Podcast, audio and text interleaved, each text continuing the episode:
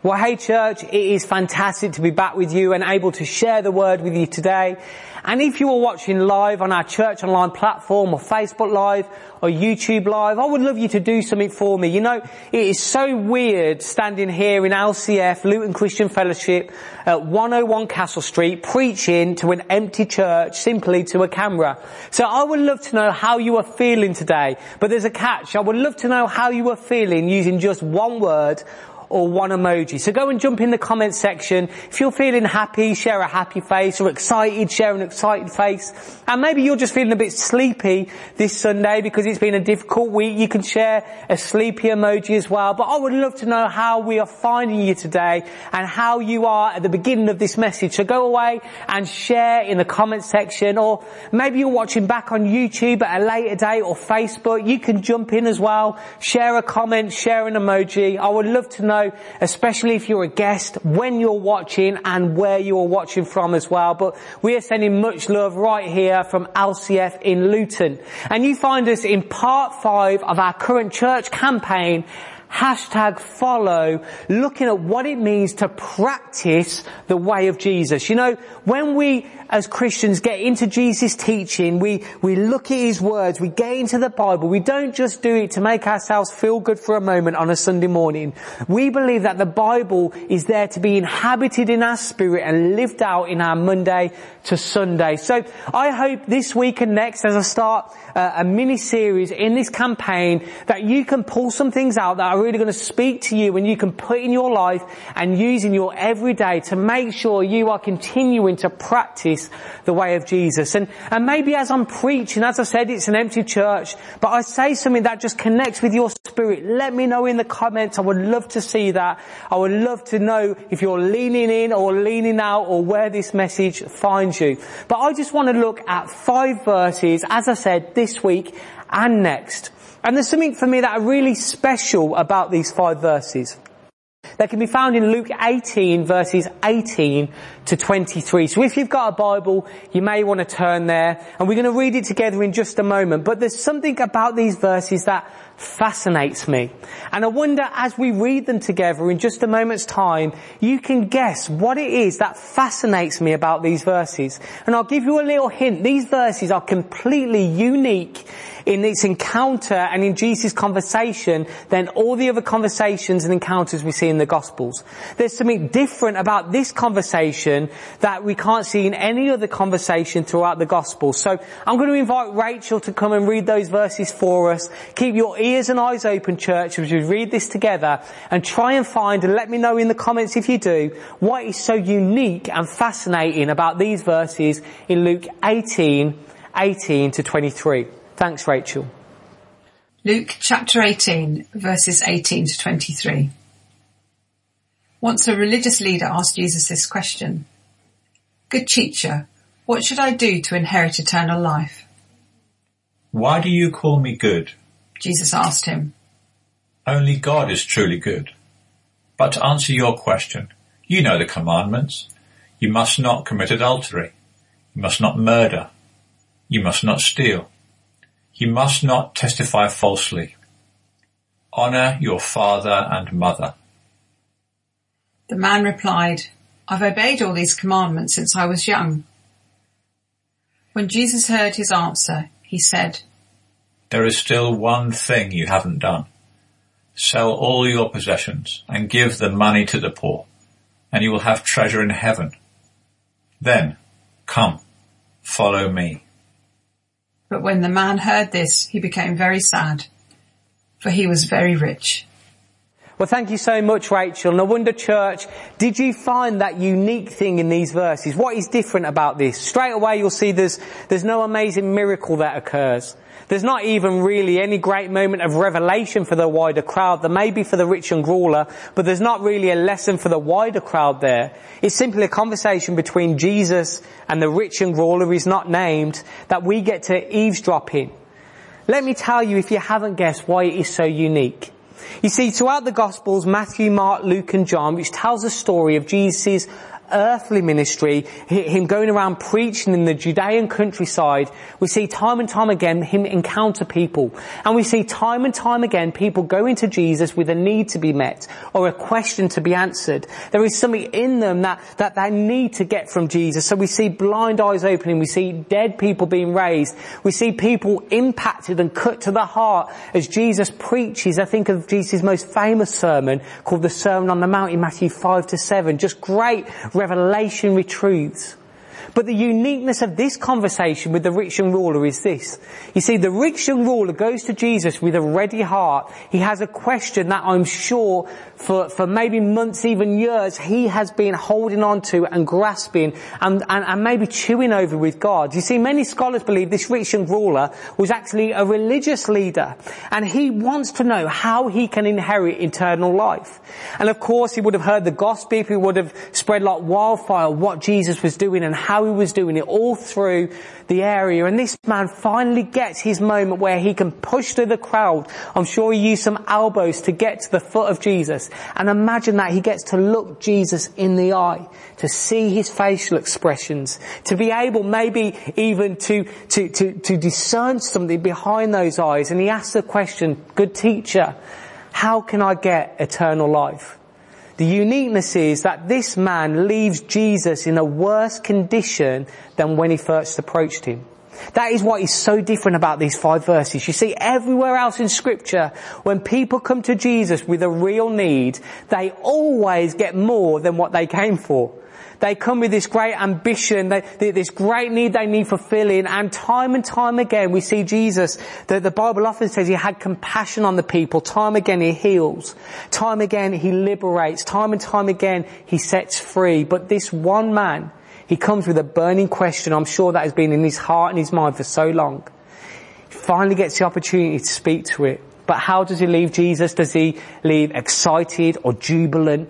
Does he leave inspired, encouraged? Well, verse 23 tells us no. When Jesus answers him, he says, but when the man heard this, he became, look at the adjective there, very sad, for he was very rich. You know, we're talking about emojis this morning and how we're feeling.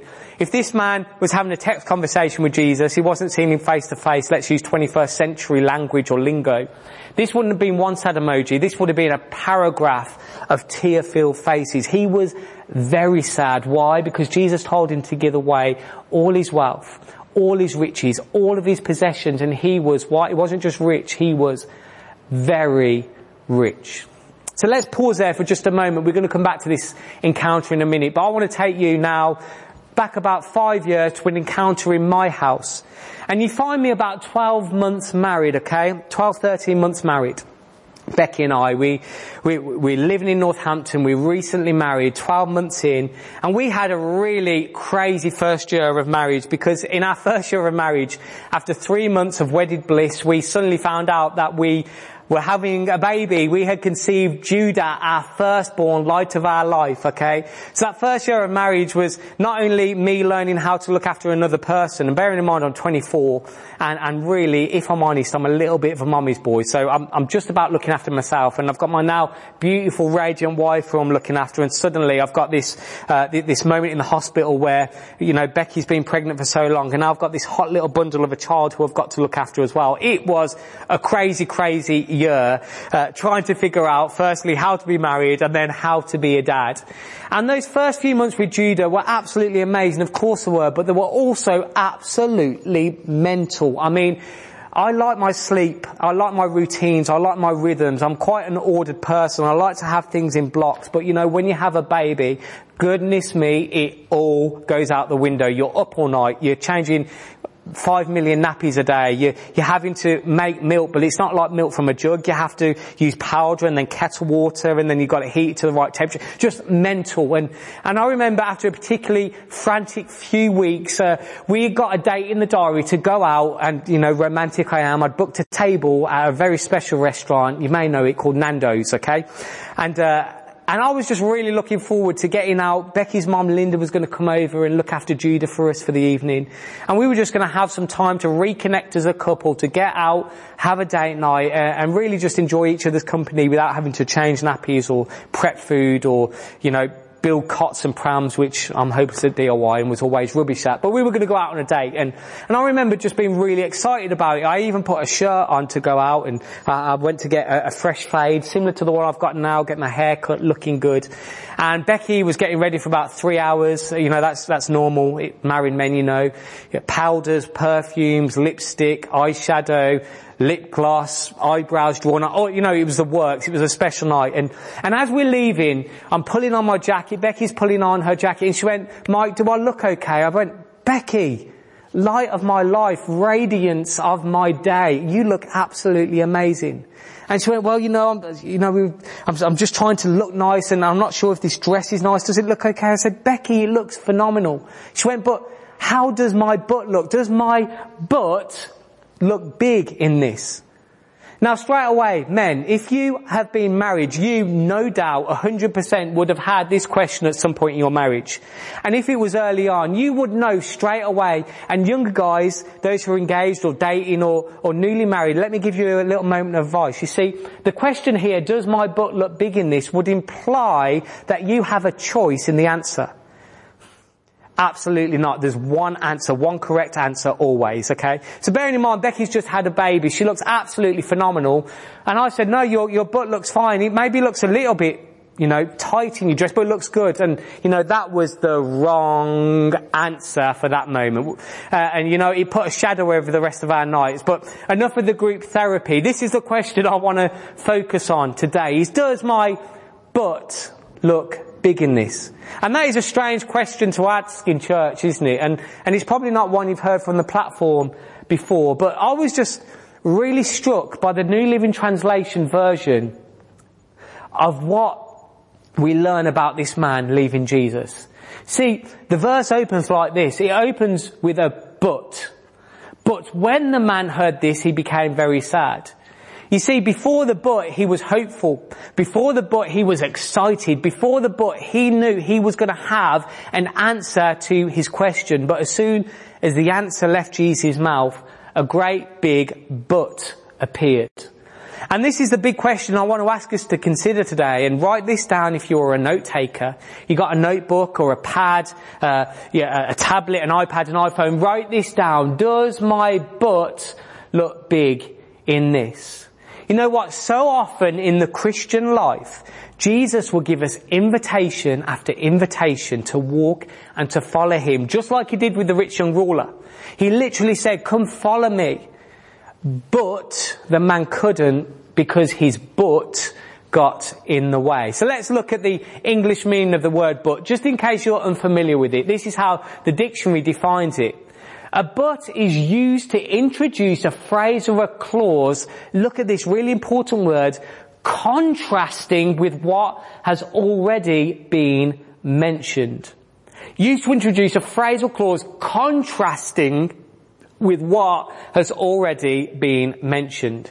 You see, when Becky was asking me as we were walking out the door, does my butt look big in this? What she was really asking was, does a part of me look out of proportion to the rest of me? And you know what? So often in our Christian life, when Jesus asks something of us, whether it's to follow Him, whether it's something grandiose or something really small, we so often throw in this word, but, because all the things start coming to our mind. You see, as that rich young ruler is facing Jesus, and Jesus says, you know what, come follow me, this is what you need to do. Give everything away, all your wealth, all your possessions. I can imagine in that split second, that man's brain whizzing. And this is what you would have heard in the man's brain if you could peep in and see what was going on. You would have heard, but what about my mortgage?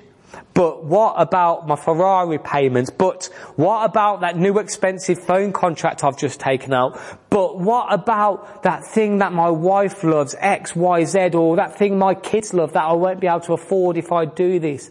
But, but, but, you know what? It is such a simple word, but it holds so much power. And you know what? I'm not just talking about the big grandiose statements that Jesus puts in our life, whether it's through a preach or, or the word of God or through a friend, or maybe you hear directly from God something you need to do to follow Him. and, and that but appears and it's a big thing and it's something you struggle with. It also happens in the really little things as well. You know, we're talking about practicing the way of Jesus. Well, actually, when you're walking your day to day and you have to forgive someone who really doesn't deserve to be forgiven, the first thing that will come into your mind when you feel that conviction to forgive someone and to practice the Jesus way is, but that person did this to me. Or maybe it's to be compassionate and to take some time out of your day to go and sit with someone.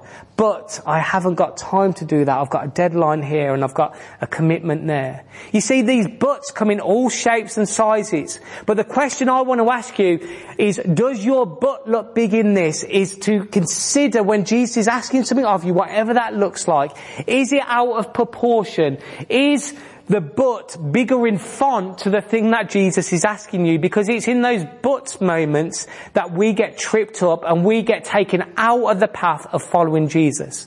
You see, I believe the Christian life and the walk of faith and the walk of following Jesus isn't so much about the destinations, it's simply about keeping your eyes on where He's leading. You see, following Jesus isn't a means to an end. Following Jesus is an end in itself. And the Christian life is peppered with what I want to call liminal spaces. And you may be unfamiliar with the term, so let me explain what a liminal space is. A liminal space is the time between the what was, the before, and the next. It is a place of transition and not knowing. And I just think that is such a beautiful sentence that encapsulate the walk of faith. You know what? Following Jesus isn't about sitting in prayer meetings. Following Jesus isn't even about just attending church. It is so much more than that. The life of following Jesus is so rich and diverse and hugely, I believe, terrifying sometimes because Jesus asks us so often to go from what was and what is safe and what is comfortable into what is next. So let's talk for a moment about liminal space. And this word liminal actually is a Latin word and it literally means threshold. It's a space between. And I wonder if you can imagine for a moment walking down a corridor, a tight corridor and getting to a threshold and opening a door on a brand new wide open space. You know what? The life of Jesus, as I've said, isn't one of destination. It's not about holding on to get somewhere. The life of Jesus is about extending the kingdom of God here on earth. It's not just about holding on tight while we're here on earth and, and keeping your head tucked in your hands and getting through to the next day, to the next day, till finally you can get to the time when Jesus comes back or you die and you go and be with Jesus in heaven. That isn't the point of the gospel. It is simply a part of the gospel. You see, the point of the gospel is to be God's image bearers right here on earth, extending the kingdom of God, pushing the boundaries, crossing thresholds, introducing people to the person who saved you and who saved me. And it's so often when we get in these liminal spaces, when we get to a threshold of God doing something new, not only in our lives personally, but also corporately as a church, that the buts begin to appear. You see, we so often talk about the enemy and the enemy wants to cut in and to destroy. We know John 10, I quote it all the time, John 10, 10. The enemy comes to kill, steal and destroy. Absolutely he does.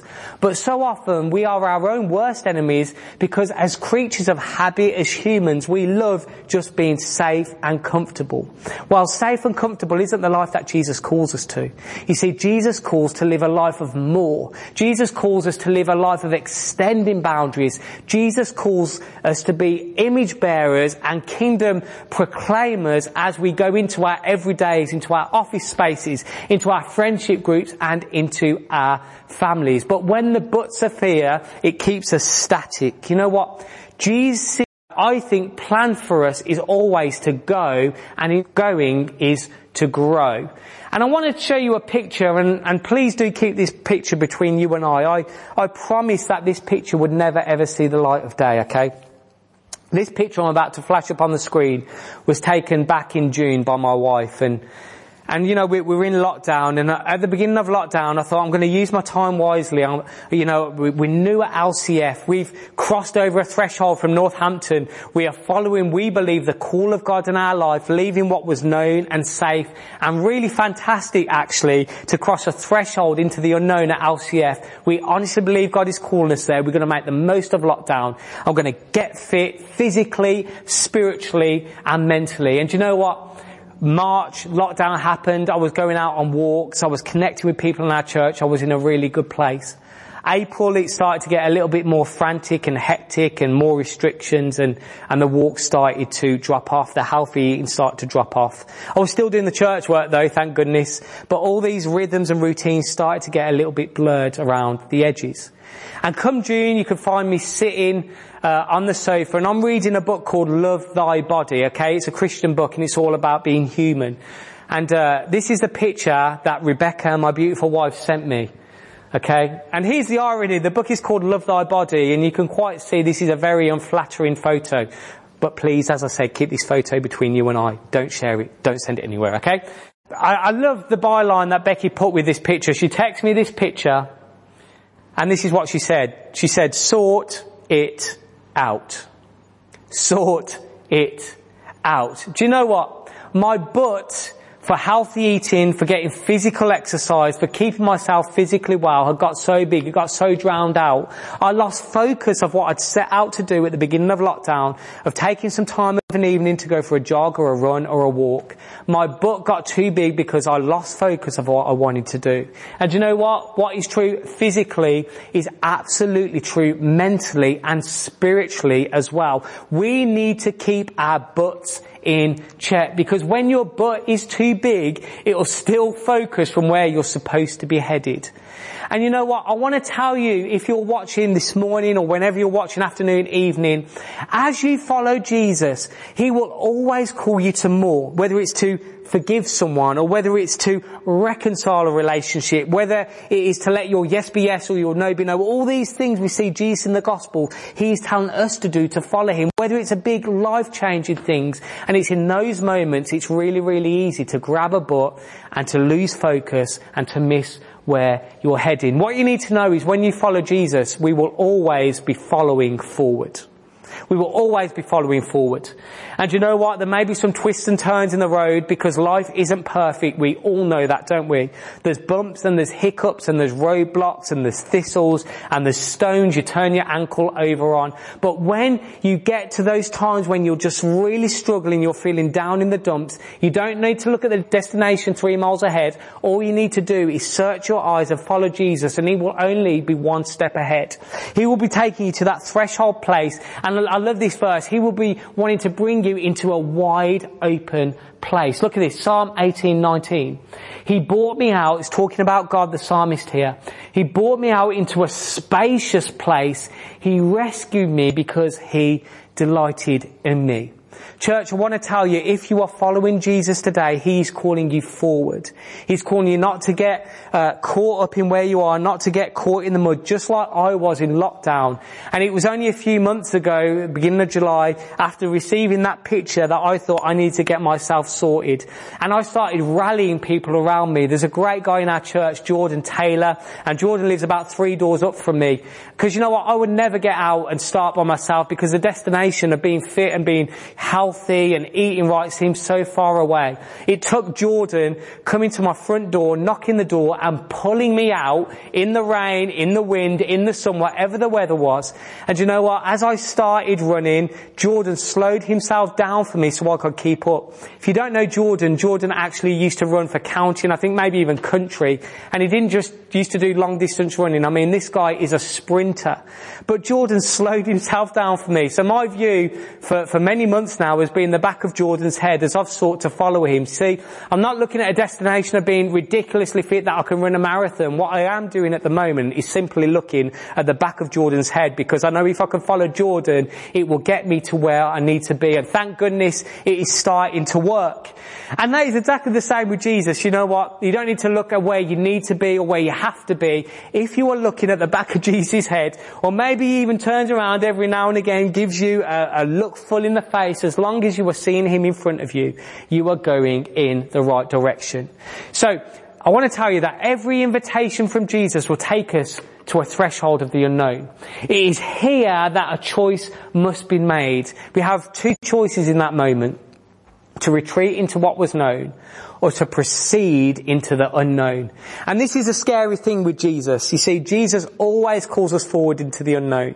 Think again of the rich young ruler. He's probably been rich for decades. Maybe he's even been born into a family of wealth. It is all he has ever known. And literally in a conversation, Jesus is asking him to do something so ridiculously massive for him and his life that he just can't take that step over the threshold, past that liminal space into a spacious praise. Let me tell you, when Jesus asks you to do something, we looked at sacrifice, didn't we, a few weeks ago? When he asks you to lay something down, whatever that looks like, whether it is wealth or a relationship or, or a forgiveness issue, whatever it is, when he asks you to lay it down at that moment, he will always give you something better to take up. God, he says in the Bible, in the Gospels, is a good father. He's not going to give you anything horrible. He always wants you to be getting the good things he has for you. Let me tell you, never, and I, I, I absolutely underline that word, never be afraid to trust an unknown future to a good God who knows you better than you know yourself. Never be afraid to trust an unknown future to a good God who knows you better than you know yourself. And I want to tell you, you know, we're in a season that is Zoom orientated. The physical gatherings are, are dwindling. You know, it's so difficult to get in a place. You can't meet with groups more than six. There's so much we're limited to and can't do. Everything is on Zoom and online. And as Becky looked at last week, a but church is so much easier when it's on Zoom. When you haven't got to look your fellow churchgoers, your friends, your family in the eye and say you're no. It's just got to be a text or it's just got to be a no show and he's just missing life group one week or two weeks or a month, and he's just not turning up to church or watching back for a week or a month. Do you know what? Your butt is so much easier, and we need to watch out not just for the big butts, but also the small butts. Do you know what? As we're following Jesus and we take a step off the path, it's not too much of an issue when you're taking a step off the path and there's only a metre or two between you and Jesus. But as you begin to take another step or another degree off that path and Jesus is going a mile that way and you're going a slight angle to your left. You're going to get to a point where Jesus is so far away from you, you can't see him and you're, you're stuck out in the reeds and in the forest and you're not sure where you are. You know what? The small butts add up to big butts. I'd really encourage your church, not just with coming to LCF or live groups or prayer meetings, but watch your small butts in every area of your life, in your devotional time well, you know, I can't do my devotion today because I've got that Zoom call at 8 o'clock, so I'll just do it tomorrow. And I can't do my, my Bible reading today because, you know what, there's, there's that stuff that I need to get done and it's a but and it's a but and a but. Watch the small buts as well as the big buts. So I'm going to pause there for this week. I'm going to continue this thought next week. And I really hope that this week, as you just consider that one question, does my butt look big in this? Whatever that looks like contextually for you, you will allow God to prompt some things in your spirit that will help you become more like Jesus in how you practice your day to day.